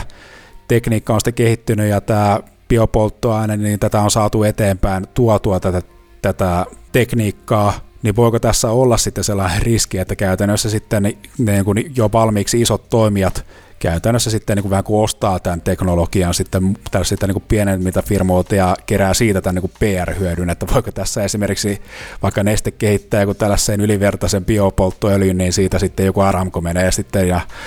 ostaa nesteeltä sitten tämän, tämän koko, koko patentin ja kerää sillä sitten massit ja, ja, ja palstatilat sitten F1-sarjassa kaudella 2030. Se aina, aina riskinä mahdollinen. Mutta yleisesti mä olen kyllä pidän tätä oikeana suuntana F1-sarjalta, että se se ekologisuus ja viihteellisyys ei mun mielestä niin kulje käsi kädessä, jos niitä moottoreista otetaan niitä sylintereitä ja sylintereitä ja sitä niin teknologiaa monimutkaistetaan entisestään. Ja että mun mielestä tämä niin biopolttoaine on jopa niin tällainen niin ilmeinen, että se jopa niin kuin vähän kuin yllätti, että kuinka, kuinka nerokkaalta tämä, niin kuin tämä ratkaisu ainakin mun omissa korvissa kuulostaa, että sähköautokin, niin se se niin kuin niiden tuottaminen, niin se, se on tietenkin yksi sellainen ympäristökulu ja, ja sitten se, että kun sitä ei tiedä, että mistä se sähkö on, sähkö on peräisin, niin tämä biopolttoaine on mielestäni tällainen positiivinen juttu. Ja tässä kun F1-sarja on ilmeisesti niin kuin Motorsport-lehden mukaan niin oli tällainen, tällainen niin kuin jo kulisseissa tehty tällaisia päätöksiä tulevista F1-moottoreista, että niistä tehdään yksinkertaisempia. Ja niissä se energian keräys tuohon niin keskittyisi enemmän tähän MGUK, eli tässä sen kineettisen energian, ja tämä MGUH, eli tässä se niin lämpöenergian keräykseen, niin se olisi vähentymässä, jolloin tehdään näistä niin moottoreista selkeästi selkeästi yksinkertaisempia toteuttaa, joten niitä voidaan helpommin tuoda sitten sitä teknologiaa myös noihin henkilöautoihin, mikä niin kuin mun mielestä on niin kuin mun mielestä niin kuin tällainen jopa niin kuin hieno, hieno niin kuin tällainen kädenojennus F1-sarjalta, että sitä teknologiaa tuodaan niin kuin lähemmäs, lähemmäs tota, henkilöautoja, joten tämä niin ei jää pelkäksi sanahelinäksi tämä tällainen, kun houkutellaan noita isoja autonvalmistajia, että, että teknologiaa pyritään kehittämään ihan niin kuin myös tavallisille ihmisille. Kyllä, toihan kanssa Formula E-sarjassa paljon esille, että tuodaan sitä sähköautojen teknologiaa sit esille myös ja testataan tavallaan näiden sähköautojen akkujen kestävyyttä sitten noilla haastavilla, haastavissa sitten olosuhteissa tuossa Formula E-sarjassa, mihin myös tämä Extreme E sähkörallisarja sitten perustuu osittain, niin tota, tuodaan ehkä tätä teknologiaa lähemmäksi katsojaa sitten. Mutta kun tuosta Formula E-sarjasta tuossa meillä oli, tai mulla oli äsken lyhyesti puhe, puhetta, niin tota, otetaan tähän viimeisenä uutisena käsiteltäväksi tämä, että nyt Formula E-sarjahan uudistuu aika paljon tulevalle kaudelle. Eli nyt on, tulee tämmöinen tästä aika jo aika jostahan meis, meillä on ollut tästä, näissä jaksoissa aika paljon keskustelua Formula E-sarjassa. Tosiaan tämä Formula E uusi aika jo systeemi perustuu tämmöisiin lohkoihin. Eli kuskit tosiaan jaetaan ensin kahteen ryhmään perustuen MM-sarjan, MM-sarjan sijoitukseen, eli parillisissa asemissa olevat kuskit, jotka on esimerkiksi toinen, neljäs tai kuudes tuolla MM-taulukossa, ajaa ensimmäisessä ryhmässä, ja sitten parittumat, eli ensimmäinen, kolmas ja viides ajaa toisessa ryhmässä. Ja kuskeilla on 11 minuuttia ja radalla niin monta kierrosta kuin kuskit haluaa. Ja tosiaan neljä nopeinta jokaista ryhmästä menee sitten tämmöisiin pudotuspeliosioihin, jotka on vähän tennisturnauksen tyyliin sitten rakennettu. Ja kahdeksan kuskia sitten jaetaan yhteen ja ajaa toisiaan vastaan sitä viimeisissä osioissa. Ja lopuksi sitten nopeimmat kuskit menee kahteen semifinaaliin, joissa sitten ajetaan toisen kuskien aikoja vastaan. Ja viimeinen sitten tämmönen, tämmönen dueli tai tämmönen taisto sitten ratkaisee tämän paalupaikan. Eli tämä on tämmönen koripohjainen systeemi, mutta miten Formula E on esittänyt tämän, niin tämä on tosi sekava mun mielestä katsojalle ymmärtää, mm. että miettii, että jos tämä edellinen järjestelmä, joka perustui siihen Formula Eessä, eli että nämä ensimmäisenä MM-taulukossa ajavat kuskit ajo ensimmäisessä osiossa, ja sitten siellä MM-taulukon perällä olevat kuskit ajo viimeisessä, eli jattiin nämä kuskit tähän neljään osioon, ja kuusi ajo lopuksi tästä paalupaikasta, niin ehkä tämä asetti kuljettajat epätasaisempaan asemaan kuin tämän uusi järjestelmä, mutta sitten loppupeleissä pitää aina miettiä tätä ö, formaatin ymmärrettävyyttä ja kuinka helppo tämä on seurata katsojille, niin ainakin nytten konseptina tuntuu, että tässä on selkeästi epäonnistuttu. Mä epäilen, että Formula E, jopa tallit on vähän pihalla tästä järjestelmästä. Joo, ja miettii vaikka selostajien sitä tilannetta, sitä niin kuin miettiä sitä, että kuka menee mihin koriin, kun miten tuossa suoriutuu. Tämä mun mielestä sisältää niin kuin hyviä elementtejä, että tässä on tällaista niin kuin yhteistä, yhteistä tällaista niin kuin ajoaikaa, mikä niin kuin siinä tasaa niitä puntteja siinä itse korin sisällä, joten siinä ei synny tällaista, tällaista niin kuin puhtaan radan etua, etua liikaa, mutta, mutta tämä just miten tämä tässä niin kuin on jaettu nämä lohkot sitten tässä niin kuin kakkosvaiheessa, niin tämä jotenkin niin kuin tekee tästä tosi epäselvän, että muutenhan tämä niin kuin on, on niin kuin tämä ensimmäinen vaihe niin kuin aika lailla niin kuin selkeä, mutta tässä niin kuin toisessa vaiheessa tämä menee vähän tällaiseksi epäselväksi, että täällä niin kuin pyritään nyt vähän kuin tasaamaan sitä, sitä niin kuin mitä, mitä useimmat kuljettajat kritisoi viime kaudella, että, että siellä niin kuin huonommissa pistesijoissa pääsi hyötymään aikaa joissa, mutta Joo, kyllä tässä niin kuin jonkinlainen selkeämpi ratkaisu pitäisi olla niin kuin paikallaan, hmm. että on niin kuin tyytyväinen tähän, että tässä on tällaista niin kuin yhteistä ajoakaan tähän niin kuin vuorojärjestyksen, vuoro, vuorojärjestystä, että niin kuin ajetaan niin kuin vuorotellen, niin siihen nähden se on, tämä, niin kuin tämä yhteisajoaika on parempi ratkaisu, että se on reilumpi kuljettajille ja mun mielestä niin kuin tuolle niin kuin paikan päälle katsojillekin parempaa viihdettä, kun niitä näkee niitä autoja siellä kunnolla. Mutta joo, kyllä mä oon samaa mieltä, että tässä niin ei olla onnistuttu tuomaan tätä, tätä lajia niin hyvin tällaiselle niin tavalliselle katsojalle, tai niin, kuin, no, niin tehty tästä niin kuin liian monimutkaista, että vähän kuin tällainen, ää, tällainen niin kuin mitä Formula E-sarja niin kuin on pyrkinyt tässä koko olemassa olossa välttämään, niin siinä nyt vähän kuin se pahin on tapahtunut. Niin, tässä mun ymmärryksen mukaan Sam Bird olisi vähän tämmöistä korisysteemiä ehdottanut Formula E-toimijoille, ja sitten tässä Formula E alkoi suunnittelemaan tämmöistä uudenlaista järjestelmää. Esimerkiksi Jean-Eric Vernehan on antanut aika kipakkaa palata tuosta mm. Eh, Formula E'n aikaa jo järjestelmästä viime kaudella, joka sitten vähän ainakin Verne mielestä sorsi sitten omia suorituksia näitä tota, kuljettajia, jotka sitten oli täällä kärkitaistossa mukana. Mutta tota, joo, nähtäväksi jää, että Formula Eillä nyt aikamoinen vastuu tavallaan saada visuaalisesti selkeästi esitettyä, miten tämä järjestelmä toimii, kun kausi alkaa tuossa tammikuussa. Niin mielenkiinnolla ainakin itse ootan, että miten tämä, miten tämä aika jo sekasotku sitten on saatu pureskeltua helposti ymmärrettävään muotoon, kun kausi alkaa.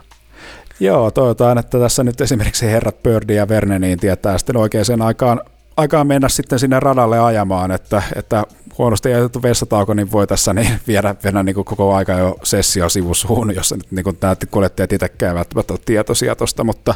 no joo, joo, no menee vähän vitsailuksi, mutta Joo, tämä varmaan meidän pointti, pointti tässä niin kuin varmaan aika hyvin välittyy, että aika lailla niin kuin epäselvä, epäselvä niin kuin, no, tämä, niin kuin tämä kaavio on. Kyllä. Ja toinen, mikä on selkeämpi uudistus, liittyy tuohon turva-autoon. Eli nyt tämän, tota, sen sijaan, että kun viime kausina tätä energia-autojen akkujen energiaa vähennettiin, kun turva-auto tuli radalle, niin nyt tota, aikaa lisätään tähän ajan, eli Formula E-sähän kisat kestää 45 minuuttia ja yhden kierroksen, niin aina kun tulee turva tai full course yellow, eli koko radan mittainen, mittaiset keltaiset liput, niin joka minuutti, kun ajetaan turvauton perässä, tai sitten koeltasten, koko radan mittaisten koeltasten lippujen alla, niin 45 sekuntia lisätään tähän kisan kokonaispituuteen. Niin tämä on ihan mielenkiintoinen sääntöuudistus ja aika konkreettisempi ja helpommin ymmärrettävä kuin tämä energian vähentäminen. Eli, ja samalla sitten saadaan myös katsojille kuitenkin sitten pidempiä kisoja, eli ehkä tämän katsojen kannalta sitten voittoa kotiin päin. Että ehkä sitten kuitenkin se 45 minuuttia yksi kierros menee aika nopeasti, niin tietysti katsojat saa enemmän reisinkiä, niin, ja voit olla ihan mielenkiintoisia taktisia taktisia elementtejä ja kömmähdyksiä tuohon kilpailuun, niin tämä minusta on huomattavasti ehkä parempi veto kuin tuo aikajosysteemi. Kyllä. Määritteleekö tämä jopa tämä, niin tämä mun ehdottaman tuomarin antaman lisäajan, mitä mä silloin puhuin, että... että Overcuttia on, on kuunneltu. Kyllä on overcuttia kuunneltu. Tämä on selkeästi jäsennellympi selkeästi, että kun tässä niin kuin kerrotaan tarkalleen, että kuinka paljon sitä aikaa tulee, mutta, mutta kyllä ehdottomasti nähdään sitten toimivuus sitten kilpailun aikana, mutta, mutta kyllä mä nyt voi jo niin alkuunsa sanoa, että tämä on kyllä selkeästi parempi ratkaisu kuin se, se mm, energiavähemmys, mikä niin johti aikalaiseen pannukakkoon tuossa viime kaudella. Ehdottomasti. Ja yksi tässä on pieni poikkeus on se, että jos turva-auto tulee radalle tai koko radan mittaiset keltaiset liput otetaan sitten käyttöön 40 eh, minuutin jälkeen kisassa, niin sitten ei oteta tätä ekstra aikaa sitten huomioon kilpailussa, mikä on ehkä ihan reilua kuitenkin, kun miettii sitä, että totta kai kisa-aika on vähän, mutta yleensä noi akut tuossa vaiheessa kisa alkaa olla aika, aika tota, niin, limitillä, niin sitten tavallaan kuskit ja tallit tai erityisesti tallit sitten voi ehkä enemmän katsoa akkujen keston, tota, akkujen keston kannalta tätä kisan kokonaiskuvaa sitten, jos turva auto tulee radalle sen sijaan, että sitten viedään loputkin energiat sitten tuossa ihan kisa viimeisellä kierroksilla. Aivan. Mutta joo, Formula E-kausi alkaa tammikuussa ja sitten nähdään konkreettisesti, että miten sitten näissä uudistuksissa on onnistuttu ja millaista säpinää saadaan aika jossa aikaiseksi. Mutta mennään tässä vaiheessa katsomaan, mitä aiheita Overcutilla on teille tarjota meidän seuraavassa jaksossa.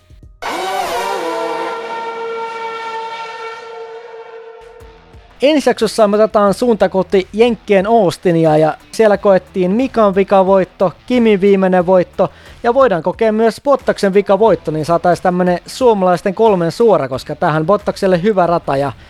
takulla Amerikan meininkiä luvassa, niin katsotaan saadaanko tämmönen suomalaisten kolmen suora aikaiseksi. Joo, tulevaisuutta hän ei voi koskaan ennustaa. Toivotaan toki, että Valterilla on vielä niin kuin hyviä, hyviä niin kuin voittoisia vuosia vielä tulevaisuudessa edessä. Mutta nyt on nyt nautitaan Austinin kilpailusta, että varmaan on tullut näissä jaksoissa esille, että tämä on niin aika lailla niin yksi meikäläisen suosikki radoista F1-kalenterissa, ainakin näistä niin tällaisista uusista radoista, jotka on tullut tällä vuosituhannella F1-sarjaan. Kyllä, ja Overcutin jaksothan löytyy tutuista paikoista, eli Spotifysta, Podbeanista, iTunesista, Google Podcasteista ja meidän sivulta overcut.fi, ja tottahan toki Overcuttia kannattaa seurailla myös Facebookissa ja Instagramissa, niin sieltä löytyy kisojen alkamisajat aina kun sitten moottorit pärähtää käyntiin ja totta kai myös tiedot uusista jaksoista heti sitten kun ne on linjoilla kuunneltavissa. Mutta nyt tässä vaiheessa kiitokset teille kuulijoille ja me kuullaan ensi kerralla Amerikan Austinissa. Howdy how, moikka! Moikka!